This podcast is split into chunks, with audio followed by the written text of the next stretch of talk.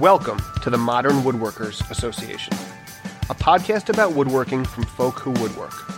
Woodworking is what we do, who we are, and what we like to talk about. So join us as we have a drink, sit around, and talk woodworking. Hi, and welcome to the 263rd episode of the Modern Woodworkers Association podcast. I'm Kyle Barton of K Barton Tools, and I'm here with my co host, Dyami Plotke of the Penultimate Woodshop.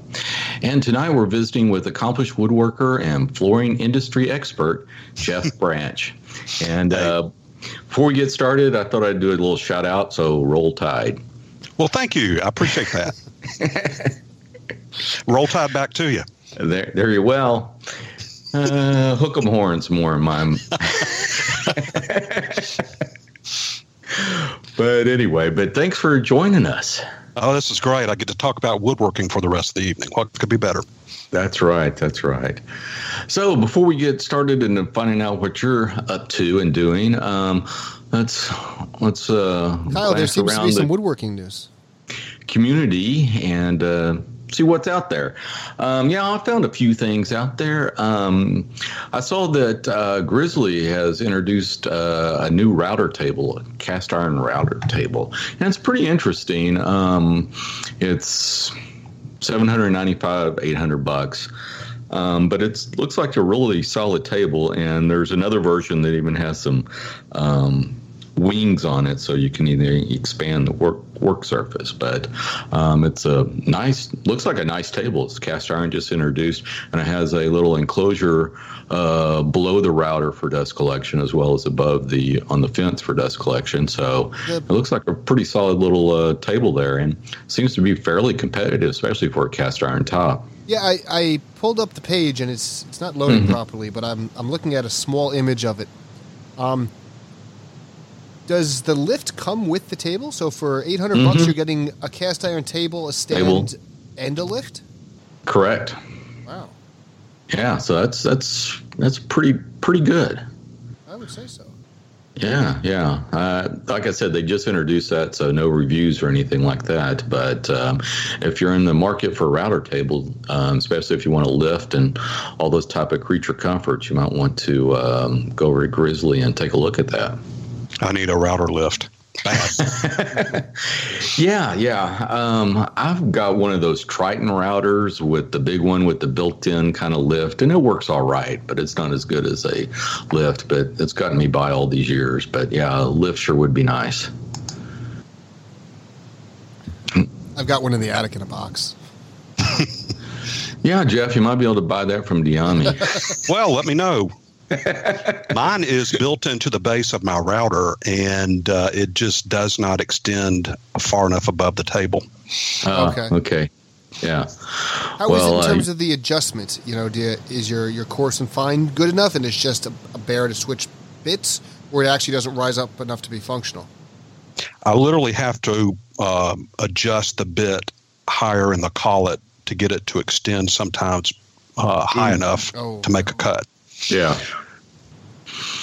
Yeah, I don't have that problem with that Triton. It'll go all the way up above the table, so you can change bits and all of that. So in that in that case, it's it's fine. It's just you know the fine adjustment is you know a bit lacking, but if you if you fiddle around with it, you get there pretty easily. But anyway, um, so next up, I thought this might interest you, Dyami. Um, there's this company Elka Silk, something like that. Um, Elka Silk Plus, I think, is the name of the product, but it's a sanding sponge type uh, type of product. But it's built for power sanders, anything from you know your typical little vibrating sander to uh, and they also sell disc for random orbit sanding and stuff of that nature. So, looks like it'd be really nice for curved work and and um, applications. Yeah. Yeah, I think we're starting to get a bunch of the stuff that was uh, at FWSA starting to get some um, uh, some actual reviews or announcements on some of the stuff that was introduced there. So, but it looks like a pretty neat, uh, pretty neat product. I don't have looks, any information like, on pricing or anything of that nature, but I mean, it's basically a, a foam, like those foam sanding pads you can buy to hand sand, but it's kind of like a little bit thicker than that. Well, it actually comes in three different thicknesses, um, and you can, you know, like I said, use it on a power sander. Well, it, that's intriguing because the it looks um, like the five and six inch even have holes in it for uh, dust collection. Yeah, so. yeah, they do. I'm, I'm looking at that right now. Yeah. But it's it's a pad and sandpaper in one, Mm-hmm. and s- when you get into the really high grits, the you know 1,000, 2,000, 4,000, that's typically how they come. Um, Yeah. But while I will be the first to complain that the spongy interface pads from 3M and from Festool don't last long enough, I mean, I can go through them in a day, I can b- burn one out, but they do at least last multiple sheets of paper. Whereas in this case, the paper and the sponge being one, they're gonna, you know, they're gonna have the same lifespan. So I would want, I, I'm really curious to know what their pricing is because they, they would need to be priced to be disposable because that's what they are. Right, right. And uh, hey, it says uh, on their website, it says request your sample pack today. So um, I'm Um, doing it now. doing it now. So uh, anyway, um, for those, the uh, the name of the company is Ecosilk. Uneeda, U N double E D A Enterprises. So um, uh, check it out um, and uh, order a sample pack. so no, that, that's very intriguing. Where'd you see that? um, it was on the uh, the website. I always check uh, for Woodshop News. Oh, okay. That's that's a website I always check about new stuff. It's more of an industry website, but they do they do uh, announce you know a lot of hobbyist stuff there too. I could see a professional needing this. hmm Yeah, because I think one of the applications they have is on uh, lam- on uh, the solid surface materials. So yeah, I could definitely see it there. Excellent. What else did you Okay, so- that great big. So sorry, I'm just I'm just submitting for my free sample pack. Um,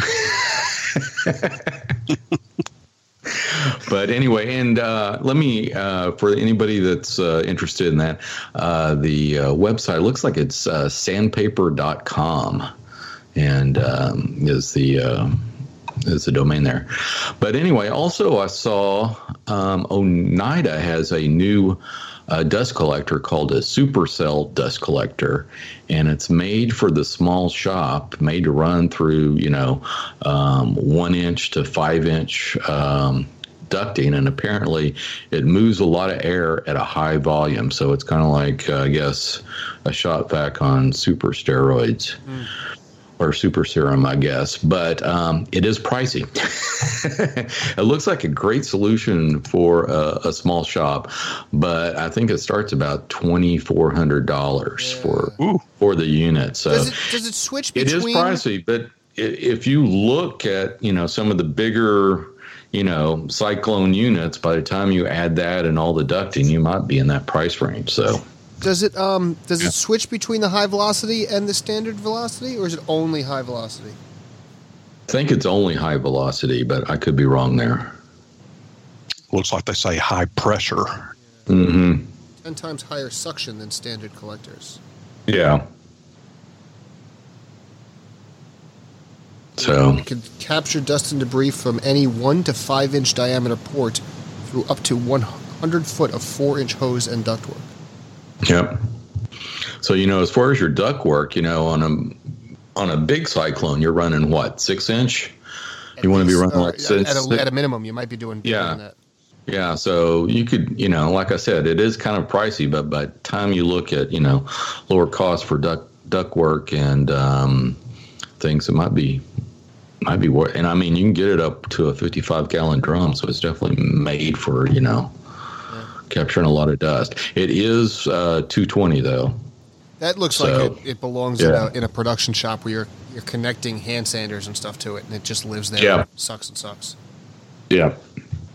But anyway, I thought it was kind of an interesting, interesting take, kind of a smaller form factor, but it seemed to be uh, seemed to be nice, but again, pricey. if um, if you're on the Oneida website and you go to the Dust Deputy Dust Collector kits and you go to the Super Dust Deputy Mm-hmm. and you watch the rotating gallery of images, uh, you might see one that is sitting behind me right now. Oh, really? Yeah. I did not know that. I had that brought to my attention by Ben Strano a couple weeks ago. Actually, I didn't realize they had my picture up there. Well, that's cool. That's cool. Yeah. I'm Hmm. not. Good. I'm not seeing that. Uh, did you go to the? You want to? I'm on the page now, Uh, so you go to Dust Deputy, and then choose uh, Dust Collector kits, and then choose Super Dust Deputy Five Inch Cyclone, Okay, never mind. and then uh, yeah, then you, you'll see there's a little slideshow. I'm like the fifth or sixth one in there.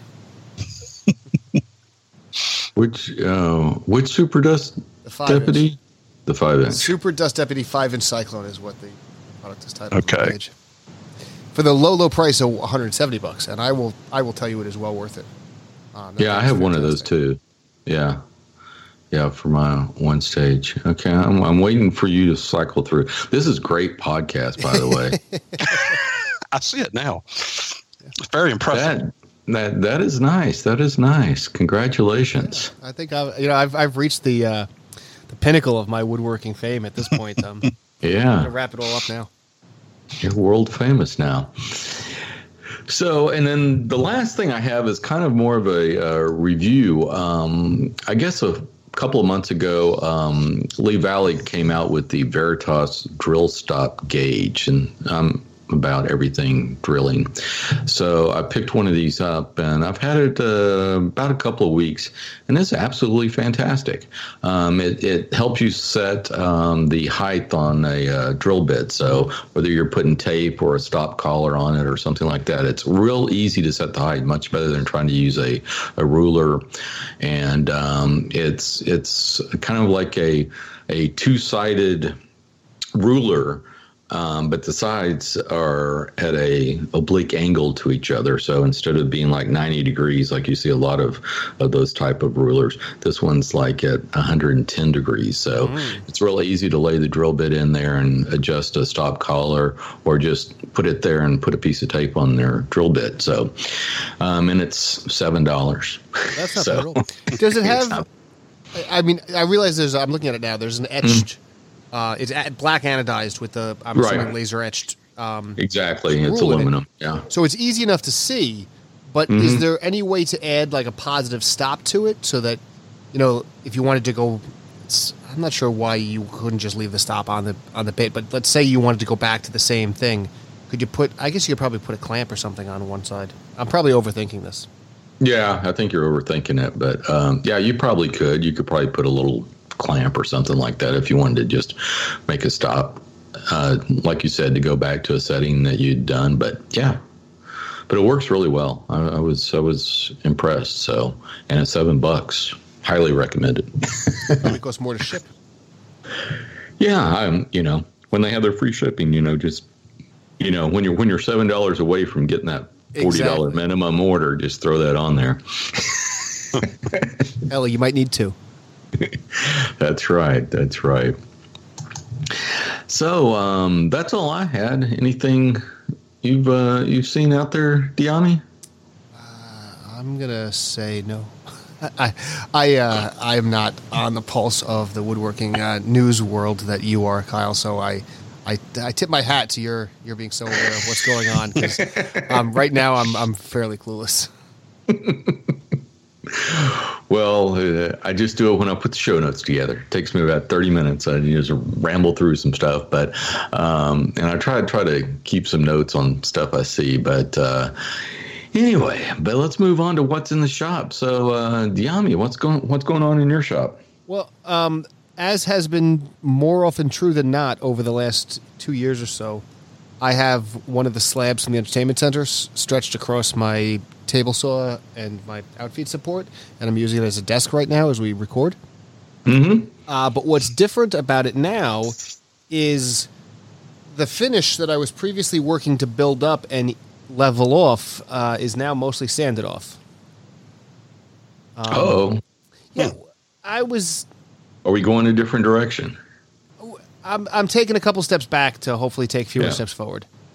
Okay. Um, the there's a spot on it where the coloring, which is you know it's a it's a dyed shellac underneath coats of uh, varnish essentially, and um, I wasn't thrilled with the coloring, and I realized that there were these tiny little voids and divots that were going to take far more coats of varnish than I wanted to apply to get them to, to be completely glass smooth. And that's what I'm looking for for this one top piece. The other three slabs, they're good. They're they're not great by any means, but they're good. And where they're going to be installed, where they're underneath this one, it's not going to matter. They are they're better than they need to be for the way they're going to be installed. I'm trying to be realistic about where the stuff's going to be. But this is the top surface of the entertainment center, and it's going to be about waist high when it's all done. So it's not as though it's going to be high and, and out of sight. Um, so I want this one surface to be flawless. Um, So I sanded off the varnish, and now I've probably sanded off, depending on area to area, I've sanded off about a quarter of the shellac, something like that.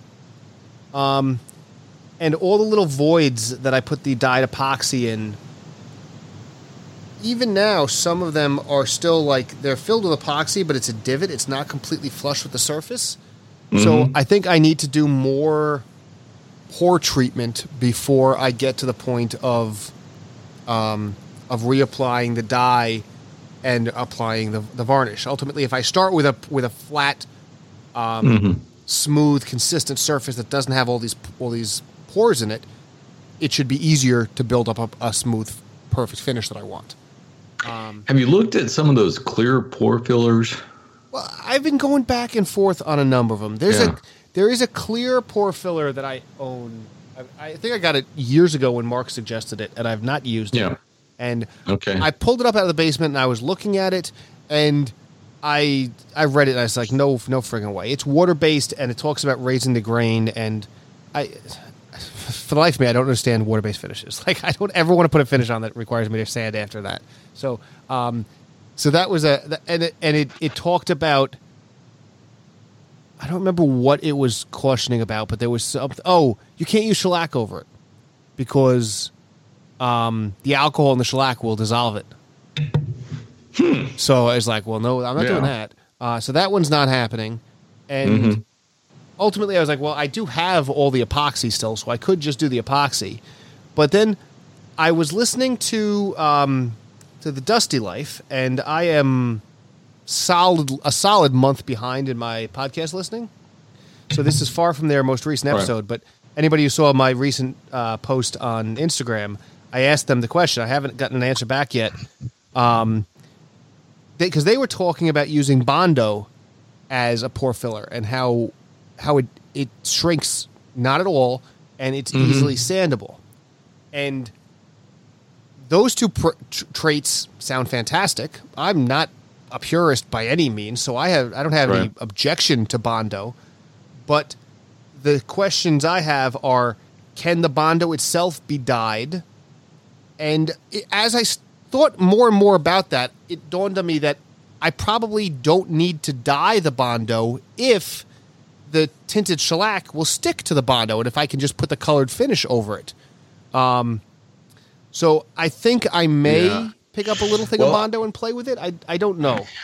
Yeah, I've, I've I've had to I had to use Bondo once on a underside of a table I did. I was resawing it, and you know, you know, sometimes when, um, well, before I knew much about resawing, this is years and years ago. It kind of dished in the middle, and this was going to be on, on the underside of the table. And even though it's on the underside of the table, it kind of irked me, and so I filled it with Bondo just to see, and it sanded down fine, but you know it looks like Bondo. Yeah. Um, so I don't I don't think a dyed shellac is going to do much except maybe tint the bondo a little blue well, blue gray. Um, bear in mind too that, that I'm not talking about like filling yeah. in a big dip. These are tiny little specks all over the place. Yeah. Well, I think you would have like little blue gray specks over everything once you. yeah. I don't know. Try and see. I, uh, yeah, I got to do that. Yeah. But uh, yeah, I don't know. I mean, it, will work. It'll fill the pores. That's for sure.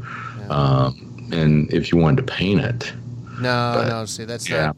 I, yeah, I, ultimately, I may be back to the. Uh, for, yeah. I may be back to the epoxy, but I, I'm not. Yeah. Another reason why I, I was motivated to sand it back, is mm-hmm. because mm-hmm. on one end I have some pigtails in the oh, yeah. in the wood that were well mm-hmm. under the finish, um, mm-hmm. and I, I don't know, like the the Rotex with 36 grit gets the epoxy off, but it it leaves a, a sanding pattern like nobody's business. And yeah. I haven't found an effective with with the ungodly number of sanders I have.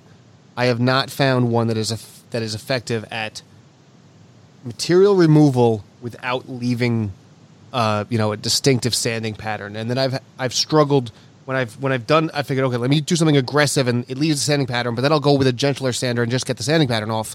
I've been unable to get the sanding patterns off. Um, no. So uh, yeah, yeah. I mean, I have one of those Festool that only has the three millimeter uh, throw, and mm-hmm. it'll leave pigtails. Yeah. Especially in higher grits, it'll leave pigtails. Even in low grits, it will if you really get down and look at it. Yeah. So I always hand sand everything after I've gone through it, but yeah, yeah it's uh, yeah. That's I don't know what to tell you there. Right now, I've got my uh, my three x twenty one belt sander mm-hmm. sitting on the on the table, but it's um it's an old Dewalt. It's got this square mm-hmm. fitting for dust collection, and mm-hmm. it's a it's not a bad sander, but you cannot connect it to a dust collector. Um, and it's just a bloody mess. So Even I, those little Rockler, that Rockler thing that yeah, they came square. out with. It's square, yeah, I know. But it's, it's like one by two, and it's made to sl- have, this, have the bag slide over it. Like it, it doesn't uh, have a proper lip. Um, yeah. I was thinking of getting the the Rockler ones because I could use them to connect to my big sander. But I have a big, it's a Makita. It's a it's a four by twenty six. I don't know. It's it's the big, you know, big mm-hmm. size mm-hmm. belt sander. That thing's gonna weigh twenty pounds. Like it's just it's a beast. And right it takes finish off like nobody's business. Excuse me, but it leaves a very coarse finish, and then I don't know. I I, I need to redo the surface. Is really the long and short of it. Like I wasn't happy with yeah. where it was going, so I decided to start over, and I think I need to back up even more. So, so how wide is your uh, is your shelf? Uh, this particular one is, I want to say it's 16 inches. I'd have to put a tape on it to know for sure. Honestly, I forgot. I think it's 16. Well, you know what you have up in your attic. Yeah, you want to come up and help me manhandle this thing through that drum sander. uh, well, you you have those little rigid uh, stands, right? It'll work. Trust me. Trust me. It'll work. as soon as you come to help. I'll be up there in April. Okay. All right. Uh, I hope God hope it's done by then. Oh man, yeah. I wish I could think of something that that would fill those pores easily and sand off. But the problem with the with the epoxy is like I went fairly heavy and had lots of epoxy yeah. to sand off, but then what I'm finding is that the epoxy that's in the pores it's shrunken in a little bit, and it's not. I figured by building yeah. up nice and high, I'd sand it down to be flat, and that's not proven to be the case. Mm-hmm. Um, so I don't know. Maybe I just need to do, you know, the way you build up multiple small coats of finish. Maybe you got to do multiple yeah. small coats of the epoxy. Yeah, that's what I would think too. Yeah. Mm. Yeah. So that's uh that's what's been going on in my shop. Lots of uh, fun, productive stuff. well, I've been uh I've just just been fulfilling my orders and working on prototypes for my uh, well fulfilling orders for my Windsor stretcher um, drilling jig, and then uh, working on prototypes for a couple of new jigs coming out. So, um, sales of the uh, of the initial jig are going well. They seem. Yeah, yeah, yeah. I had a I had a good uh, bad batch of initial orders, and I've gotten a few orders since then. So, yeah, it's going good. So, um, but you know, I think I did a post about actually doing production work and it's kind of interesting you know when i made you know there's a couple of pieces of this drilling jig i have to turn or or or make the center finder and the base units and when you're making one or two of those i mean it, it goes relatively quick. But when you're making a whole bunch of them, say like 20 of them, it's like every step, hey, this step only takes, you know, a few minutes to do. But when you multiply that times 20, there goes most of your day. Oh, yeah. you know, on this one little step. And it's just like, uh, it's, it's interesting. But man, I've gotten a lot faster at turning. Have you heard uh, Kyle Toth talk about his tap handles and about how I for, I couldn't tell you the exact times, but he's gone. You know, he, I think he does one now in like a third the time he yeah. did when he starts, but he's made a couple oh, thousand yeah. of them by now. Yeah, I mean these little base units. When when I was making onesies and twosies, I, I was it was taking me maybe 40 minutes to, to do one, you know, and it's, you know, kind of exacting. Now I can do one about 15. Okay. Uh, yeah, I basically cut the time in half, if not a little more. And, uh, yeah, it's, uh, it's, it's kind of interesting. And, and, and not only that, but, um, they look as good, if not better than the ones I spent more time on. So, so what you're saying is yeah. that people should be buying them now, now that you've worked the kinks out on those first orders they're getting the really nice ones now. Uh, yes, exactly, exactly. no, the first orders will be nice too. Um, I, I, did I did take my time time on those, and I had to reject a couple of things, oh, couple okay. couple of them. So just like, no, that's not going to work. Let me redo it. But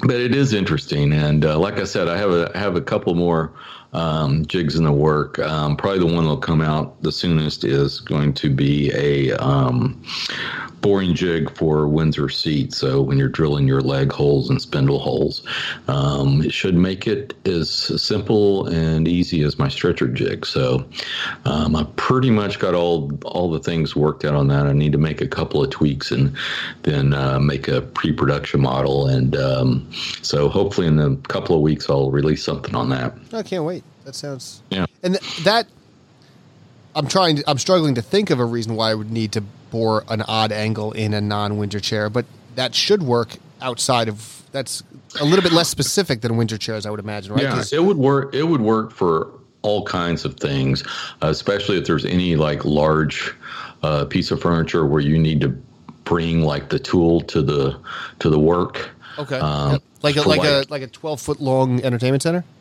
Exactly, exactly. Let's say you had to drill a hole in the middle of that thing. Mm-hmm. This would work perfectly for that. Excellent. As well, you know, to drill ninety degree holes as well as all angles of holes. I could just like yeah. make the t- make the top surface rather than going for glass smooth. I'll just make it a series of holes. Yes, yes, it'd be an art piece. You know, kind of like Swiss cheese. You know, but it'd still be structurally sound. Of course. Yes. I'll just have to dye the inside of all the holes we drill. Ooh, yeah. No, no. I, I think I think just making it flat and flat, flat and smooth. That'll be that'll be fine. But what's the problem? Is I don't do flat and smooth. but uh, but that's what I've been working on, and I'm having I'm having like I said, this production work is, is something else, but I'm really having a good time with it, well, and um, I'm proud of it. it yeah, yeah, it's and uh, someday I'll get back to building chairs, but uh, for right now, I'm having a good time. Think so, about this though: when you have all your jigs, I don't know how long it took you to build a chair, but you're going to be able to make one in what a morning. Exactly. Well, hopefully, with all these jigs that I'm going to be developing, I'll take all the. Um, I, guess some all a lot of the um, excruciating challenges out of building a chair where you think you're going to mess up and you can spend your time on the fun part like carving seats and working on the shave horse and stuff like that. So. Um, so that's what I'm shooting for. But I think, like I said, um, anyone that's built a bunch of chairs and is, uh, you know, doing this uh, as a living or as a uh, or as a hobby to uh, to sell chairs, you know, these jigs may or may not be, you know, your cup of tea because, um, you know, it's always once you get a process down, it's hard for you to switch and learn or, mm. or switch to a new process. Um, so, but for those hobbyist chair makers or those just getting into it, I think uh, I think these jigs will be will be great for them because it really lowers um, some of the pain and um, consternation you have with uh, drilling um, doing your drilling operations and saying, you know, am I getting this right? Am I going to screw this up and have to go back? You know, this will, you know, just lock you in where um, you'll be able to, uh, um, you know, have success. Excellent. Yeah. So, uh, Jeff, so what have you been working on in your shop? I am in the middle of making a end table which uh, is my design. And um, I have to tell you, I designed 42 mortise and tenon joints into this table. Ooh. it's got a series of slats uh, along the sides and across the back, and each slat has a mortise and tenon joint at each end. Okay. Mm-hmm. And then you've got the normal mortise and tenon joints on the legs. So I've had to come up with a lot of jigs uh, that helps make the process repeatable. But this is my are, first table. Go ahead. Are these through mortises, or I mean, are, are you going to show the tenon on the other side, or no? They're not. Just... They're not. They're just in okay. pockets, and um, mm-hmm. but still, it was something that when I designed it, I thought this was the best way to do it. And then when mm-hmm. I started working on it, it's like, man, and it's in white oak. Um, so, but I've I've gotten through that part of it, and I've got a few more um, design features to work through. I'm going to pre-finish the whole thing before I glue it up. Mm-hmm. Okay, and um, yeah. Yeah, with all the slats, I just did not see how I was going to get a good finish in it, and so I'm getting close to have actually having to sand everything down and um, begin the glue up. Yeah, yeah, I built a um, uh, um, Nakashima couch. Well, actually, two of them. Well, one one was a prototype, my other one was the actual thing. But um, it had these uh, uh, spindles, square spindles, and each one of those had mortise and tenon joints on the end of them. And I don't know how many there are, but they're probably I don't know, at least thirty of them. So that's probably sixty. mortise and tenon, little mortise and tenon joints for each of the uh, each of the little uh, spindles. Um, I just use a domino. I, that's a good solution. It's an expensive one. That's. I was going to ask. Are they all traditional yeah. mortise and tenon joints, Jeff? Are they what now? They're all done traditionally. You're you're cutting integral tenons and square mm-hmm. mortises. Well, they're I'm using a plunge router, so it's not a square mortise. Okay. Mm-hmm. So I'm having to make the tenons to match, but that's not a big deal. Yeah. Yeah, but yeah, but pre-finishing, that's what I did on that, and that was a lifesaver. You know, being able to pre-finish all that, especially when you're uh, when you got those many joints to put together. And I recommend hide glue. well, I'll have to do something. I have not actually um, I've not. I mean, normally at this point in my project, I've got everything glued up, and then I start um, mm-hmm. sanding and stuff like that. I've never actually pre-finished this many parts before, so it's very different. I'm assuming that takes up a lot of shop, shop space to pre-finish all those parts. Well, I'm about to find out. I actually hadn't thought of that. well, we'll um, yeah, what what I did when I had all those little spindles to do is I just I made you know some real basic little uh, trays out of half inch plywood where the uh, the um, the tenons could rest on the edge of those edge of the uh, plywood, so you mm-hmm. could just stack them, and uh, that way you could finish the you could do the finish the entire spindle and just you know kind of place it there and let it dry. And, move on to the next one. But yeah, it's it's it's a mess, but um, it's nice when you get everything glued up and and and uh, and you're sitting there. Okay, I'm done. well, what's a nightmare is getting yeah. into it after all that work and realizing that you should have pre-finished. Yes. Yeah, exactly, exactly. And uh, the reason I said hide glue on it is because hide glue not only gives you a long open time, but if you miss any squeeze out, you can get rid of it later with just uh, some warm water and a toothbrush. I'll give it a try. I've never used hide glue, so Yeah, yeah. Just, the liquid hide glue, uh, Bond makes one, and there's another one, Old Brown Glue. Um, both of them work well. Um, old Brown Glue, you have to warm up a little bit. Titebond's a little bit. You know, it needs to be. You know, can be a cold day, but um, it can be at room temperature and work pretty well. Okay. Well, we don't have any cold days here in Alabama right now.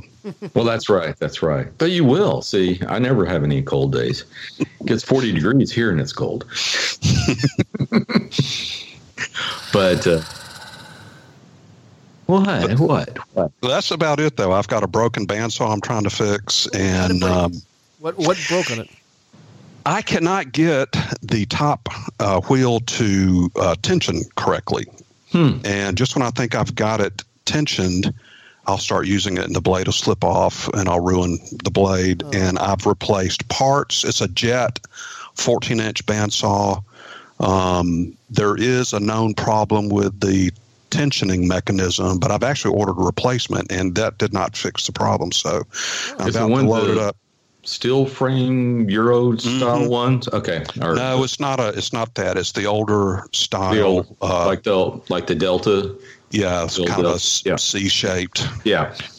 and um, I'm about to load it up in a pickup truck and take it to the. We've got a repair center here in town. Let them Lucky mess with it. do. Yeah, that's nice. So you got a repair center. It's just getting it there and um, taking the time to get it there.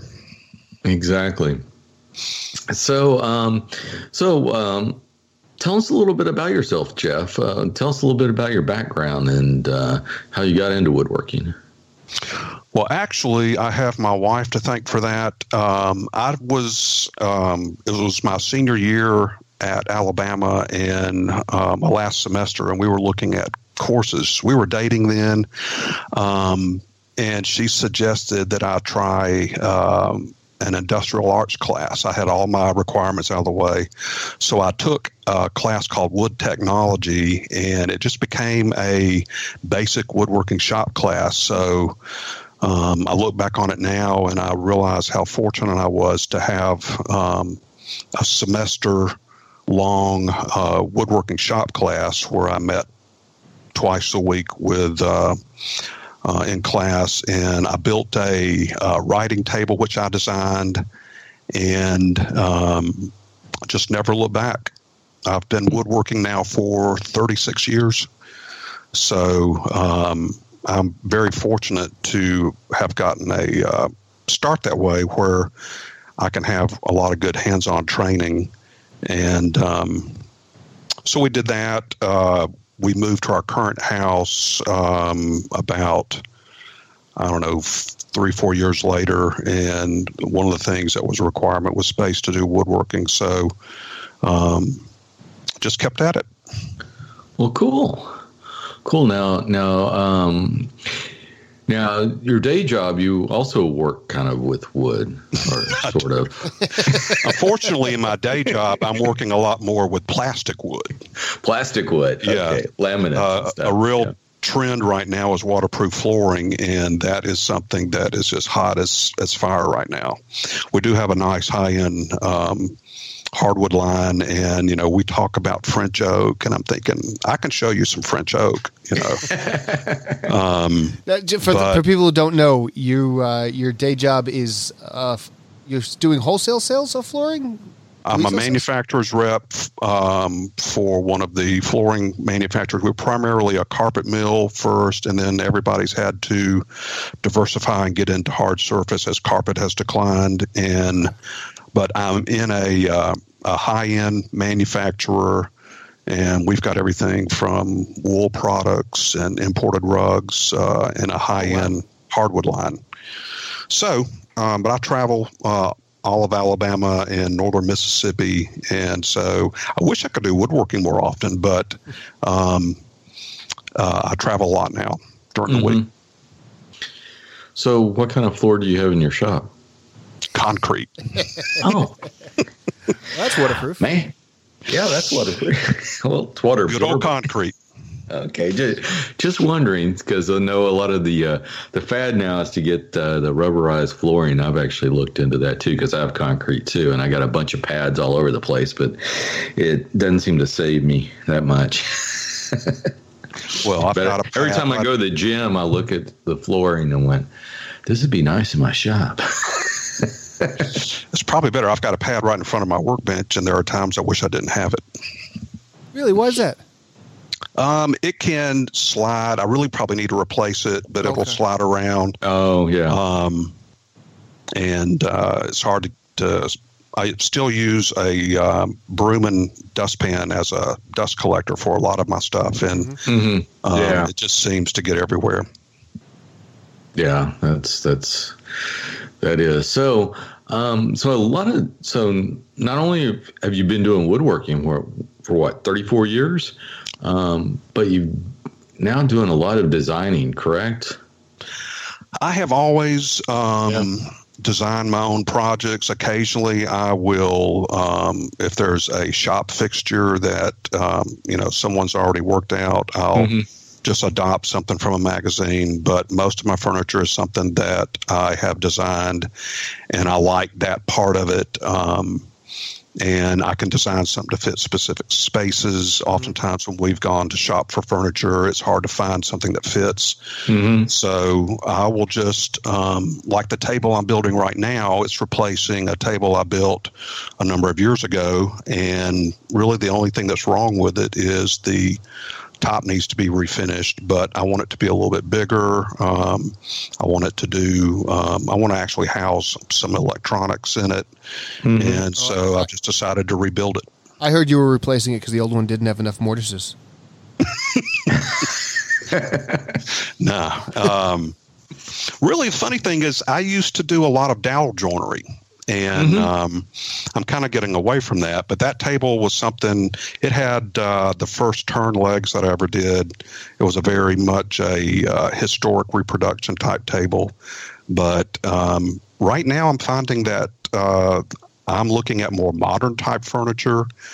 Um, I like people like uh, Philip Morley. Um, I just love the work he does. Mike Pekovich. And so um, I'm just looking at a lot of different types of, of design work. Yeah, yeah. Philip's a great guy. Um, uh, we've had him on the on the podcast, and I've met him several times, and he's a great guy. And he's paid me a hundred dollars to say that. But um, anyway, I, I feel remiss. I should. Mike is a nice guy too. yeah, we were fortunate to have him at our woodworking guild back in uh, I think it was March, and um, that was a real treat to get to meet him. He taught uh, his uh, cabinet on stand for two days, and uh, I found him to be just a really really great guy. You, you guys have quite the guild down there. It's actually um, I put a lot of stuff on Instagram about it because I'm just amazed at what we have here. And the Woodworking Education Center is a 3,500 square foot building. Um, it houses some amazing professional grade tools. We have people that are regularly there doing maintenance work on these tools. Um, we get donation. We just had three new Laguna 14 inch bandsaws donated to us yeah. I saw that. Just a lot of new audiovisual equipment that we've uh, been able to get. We're very active in securing grants, and so it's a very professional organization. We've got roughly 260 members, and um, I just wish I had done this. Uh, I've only been a member for about five years, and I just kind of fought um, being committed to something like that. But uh, it's just an amazing organization, a very financially sound organization, and um, so I'm, I'm real fortunate to have it. Uh, especially, it's about a 20 minute drive from my shop. I tell people I will never have to buy a major power tool again. I just go That's down there. Yeah. Like if my bandsaw's not working, there's three new Laguna bandsaws down there to use. It, the- it sounds Man. like the amazing part is that not only do they have the equipment, but it's maintained. It is. Yeah. It's maintained. Uh, it's constantly being upgraded. Um, I'm just amazed at um, the uh, level of tools that we have there. And there's we don't have a domino. I wish we had a, a Festool domino, but um, just about everything else. And usually there's multiples of everything else. Yeah, I know. That's yeah. I've seen pictures that you had posted, and it is incredible. It's an old schoolhouse, large, Yeah. huge windows, a lot of natural light. It's just really a uh, treat to get down there and uh, use the facilities. So, what's your annual annual dues for joining the guild? It's a hundred dollars, Can I join? and, and and that's actually I think when I yeah, that, first that might be worth the commute. when I first joined, I think it was fifty dollars. wow. And we bring in, you know, Mike Yeah. Pekovich has been there. We've had Jeff Mhm. Miller. We've had. If you're going to um, do a class like that, if Mike was there teaching for two days or Jeff's there teaching for a couple days, does that cost the members more to do something like that, or are the dues enough to, to pay for them and do everything? no, there's a. Uh, I think Mike Pekovich was one hundred seventy five dollars, which I think is still a steal. Oh yeah, absolutely. Oh yeah. So um, it does cost, but um, I mean, you these people come in and they are just full of information and just Mhm. the ideas they have and the things that you get exposed to. Um, so I would encourage anybody listening if there's a guild close by that, uh, and there's a lot of really good guilds around the country. Yeah. Um, I just wish I had joined a long time ago. We've had uh, Glen Huey there, Bob Lang, uh, just a number of nationally known woodworkers uh, in our guild uh, teaching. About how frequently do you have somebody come in and do a class like that? You know, bring somebody from the outside in rather than have a member talk. Uh, we try to do it twice a year. Okay. hmm and um, we'll have Mike next year. We're trying to get a luthier. We have an amazing. There's groups within the guild. We have an amazing luthier group. There's a very active hand tool group. Um, there's also a very active uh, what we call a toy group, and we make toys out of wood like little uh, airplanes and helicopters, Mhm. and these are sent to children's hospitals uh, in both Alabama and surrounding states. And there's a number of other organ- organizations that we support, usually dealing with children and um, traumatic situations they've been in. So we Mhm. make thousands of these toys each year. Oh, And fantastic. so the guild has actually got a very good uh, community position. And then there's these other groups that um, will be developed to, there's a turning group. So there's a lot of specialty groups within the guild that uh, are very active and they do really good work. Hmm. So you mentioned also that y'all apply for grants and stuff. So I guess that, that helps with some of the funding. It does, but Yeah. we're just fortunate to have people who know how to do that because Yeah. it is extremely complex. Yeah, grant writing is definitely a skill. It's a career. Yeah. Yeah. Yeah, it is. It is. Actually, it is. We've we are Yeah. training some people to help do it, um, hmm just for redundancy. You know, Yeah, yeah. In my former life uh, in the medical uh, industry, you know, we do all the hospitals I work for are major research institutions also. So yeah, there's whole departments dedicated to grant, grant writing, grant administration, all of that kind of stuff. Yeah, it's definitely a uh, unique skill set. And we go out within the community and participate in um, you know fairs and just different events to try to drum up uh, visibility. And so it's a very active guild. It's actually growing. It's very financially sound. So um, it's just a great organization. That's Yeah, also well, I'm- I'm impressed because I mean Houston has nothing like that, um, so that's just incredible. I mean, I think they have some maker spaces, but nothing that's of that level. Um, but that is tremendous. Mhm. So, uh, so tell us a little bit about um, um, your website. So, I know you have some some free plans that uh, a lot of the stuff that you design, you you put out there for free that anyone can come and download a copy of. I have uh, 15 free plans, and uh, these are just things I have fun. So I it's have not it's of not fifteen thousand. No, I was mistaken. You know, I thought that email came from you. I thought it was Is it- Jeff it, uh, fifteen thousand plans. is it that few now? I thought it would probably two hundred thousand by now. I still get spam. It's like Yeah. somebody should know by now how to stop that. I know, I know. But, but But- no, those are those are great great plans that you have up there too. I mean, I like typography. Um, I have an interest in page design. So um, this word working kind of helps me in a lot of different ways uh, to kind of do what I want to do. And um, the plans I use, I use SketchUp for a lot of that. SketchUp is something that's become very important to me, and I use it as a design tool, but I use it as an illustration tool, and um, I'm trying to improve my illustration. So now I'm using Photoshop and I'm using multiple images out of SketchUp and combining them so that I can get be- better, uh, communicate better visually in some of these images, and um, but it's it's like right now I'm not into woodworking plans. I'm doing I'm building something, and I'll get tired of that a little bit, and I'll go back to Mm-hmm. um, I'll get the itch to make a woodworking plan. So I've got 15 free. I've got five on Etsy that are paid for. And, um, you know, maybe one day I'll have 30, 40 plans. I don't know. There was a time What? when plans were a big focus, weren't they? Well, back when um, the recession hit, I was actually trying to sell them. I was doing all the stuff you're supposed to do with email uh, lists and stuff like that. And it just got to be where I had to um, make a decision on what I wanted to do. And uh, I just rather it not be something that I'm trying to sell people to buy my plans. And I just decided one day I was going to make them all free. And so the, a lot of them are. I got the itch to start trying to sell them again, and I've had some success with that. I'm finding that um, workshop, like uh, shop furniture, tool cabinets, things like that. I've got one tool cabinet plan on there, and it is by far the best selling plan that I have. Really? Yeah. Mm-hmm. So I mean, I, I need to develop more um, stuff like that. But that's that's I've found so far is is what people what sells.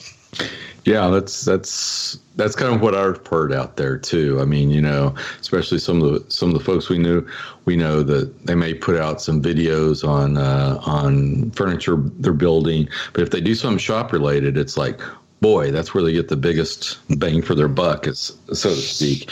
Speaking of which, uh, have you seen Mark's new MFT table thing he came up with? Storage that looks fantastic I just saw it actually.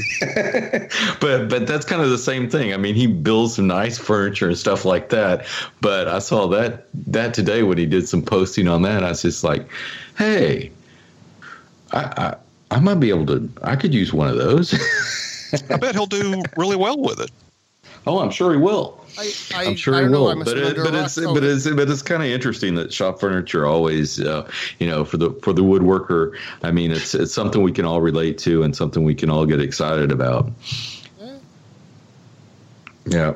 Whereas, you know, if you're building a specific piece of furniture, that might that might you know um, that might appeal to you know a large segment of woodworkers, but not all woodworkers. But if it's shop, Yeah, I mean, I've got one that's- to all. Yeah, I've got one that's a real high style. Um, it's not done anything. Uh, interesting thing is stuff like uh, shop furniture is uh, easy to actually explain. Uh, furniture projects are harder to communicate uh, what you need to do. You know, Mhm. so not only do they sell, they're easier plans to create. And shop furniture, I think part of the allure is that it's a wonderful way to procrastinate. And that they'll build that wonderful, you know, period piece that's going to take them four years to make after they get the cart made or after they get the other thing done. right. Mm-hmm. It's a good way for people to stall. I'm I'm sorry to pull you back to Mark's thing, but I'm looking at it and it's it's a nice piece of, of shop furniture, but I'm going to argue that he made it because the MFT table is a terrible device, and by folding the legs up and resting it on this rock solid cart that he made, he has eliminated the fault of the MFT table, which is the fact that it wobbles more than anything. That, that could be the case, um, but I think he said it was in the way. But maybe that could this be the table case. is smaller than an FMT table. Well, no, it's just movable. It's on it's on rollers. He can move it around. So, um, but because uh, I think where he had it was anyway. But uh, yeah, I know I know you you always detract the wobbliness of the of the table, and uh, yeah, it does wobble a little bit. But I've never seen that to be a detriment when I've used it. But anyway. I'm sorry. We dig- I digress. I don't have one, so neither do I.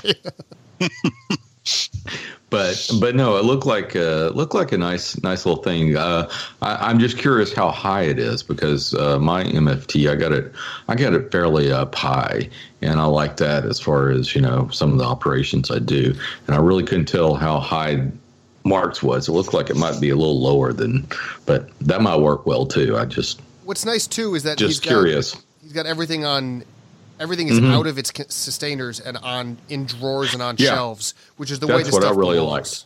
Yeah, that's what I really liked about it too, um, because I definitely could you know use use that aspect of it, just to uh, you know get my get you know my domino, my saws, all that stuff out of the Systainers and into either a drawer or a slide out shelf. But anyway, but uh, but sorry, see see how shop type furniture really excites everybody.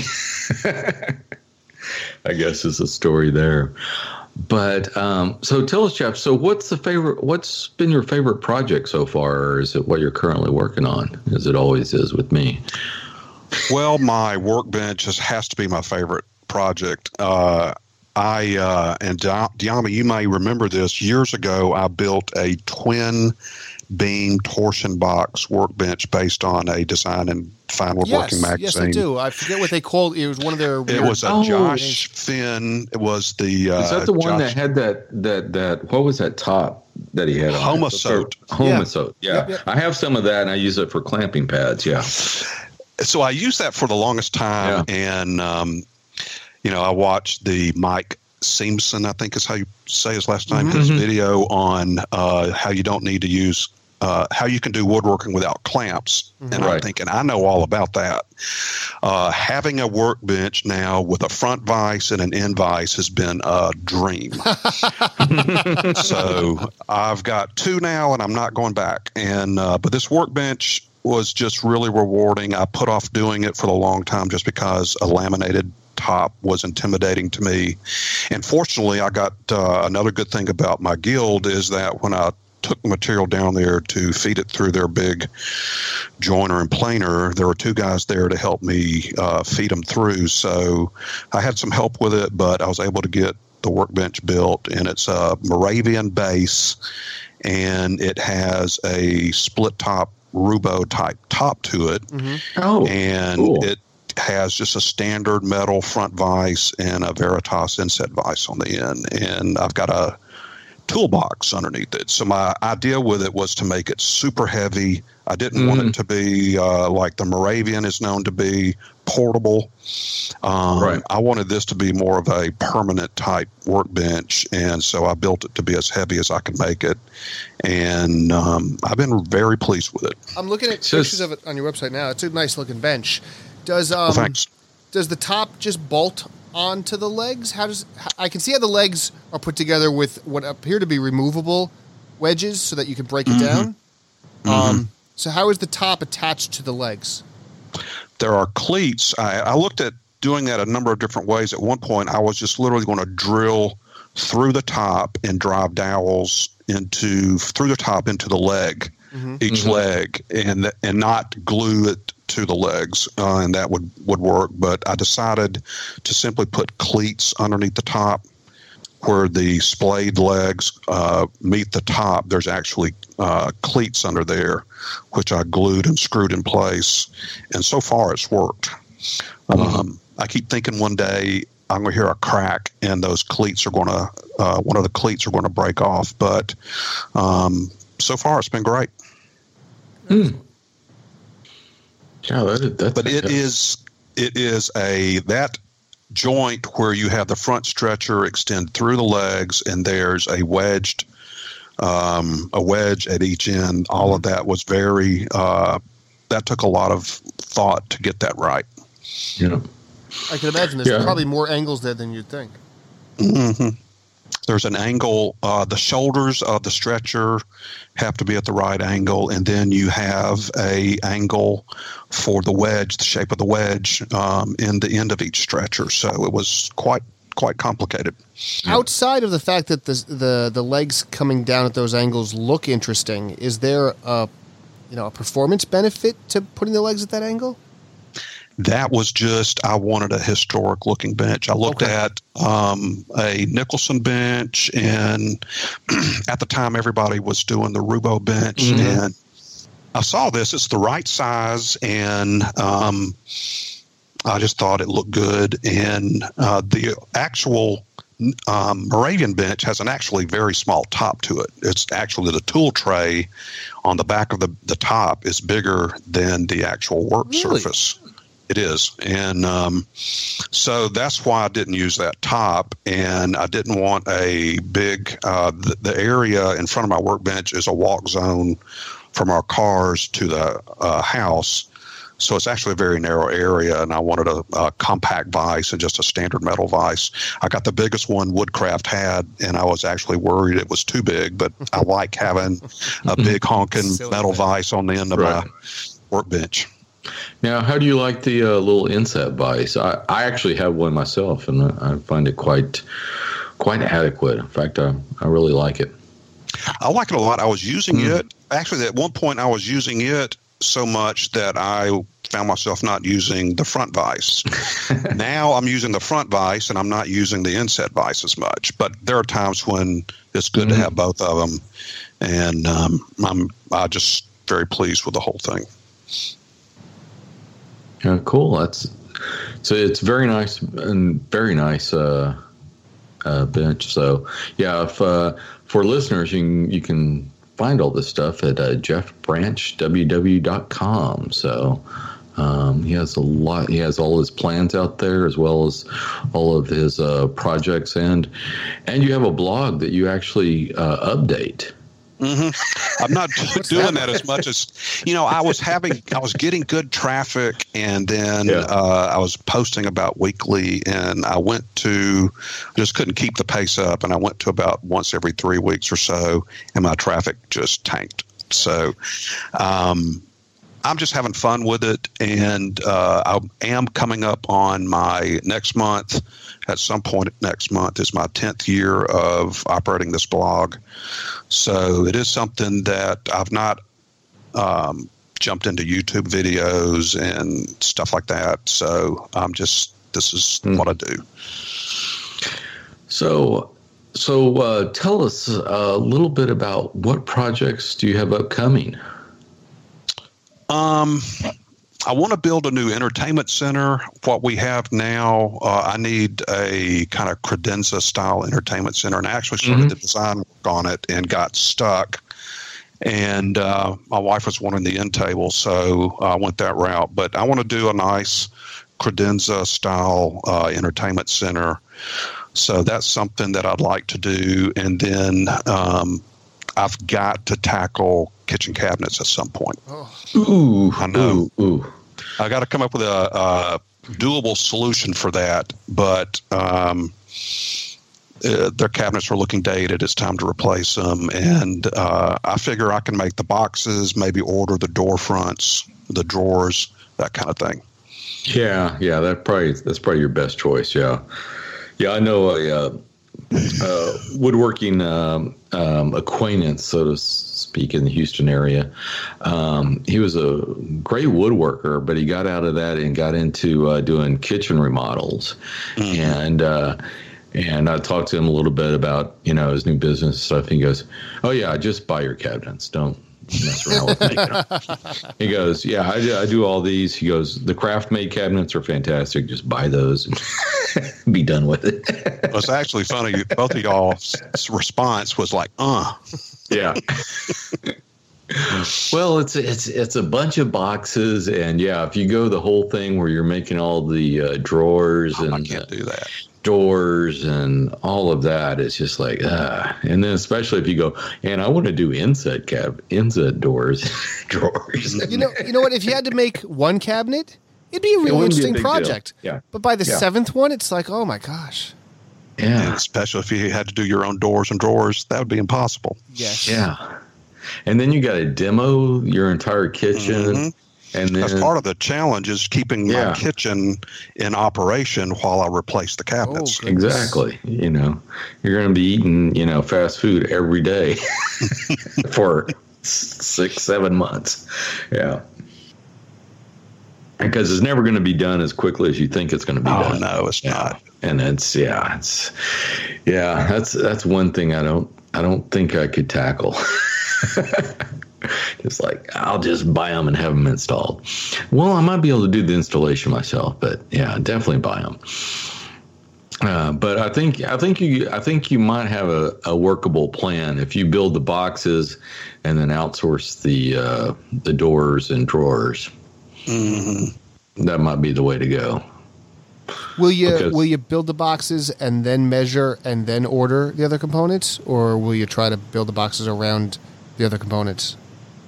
I don't know yet. Um, I know that you can order uh, just about any size that you want, but I would have to design them to where I would at least consider that. I would look and see what is out there, what's easy to get, and then see if I can can incorporate the design of the boxes around that. Yeah. Well, especially with your design skills, that should uh, help alleviate some of the concerns. Being able just to ship those off and say, "Hey, here's what I need." Boom.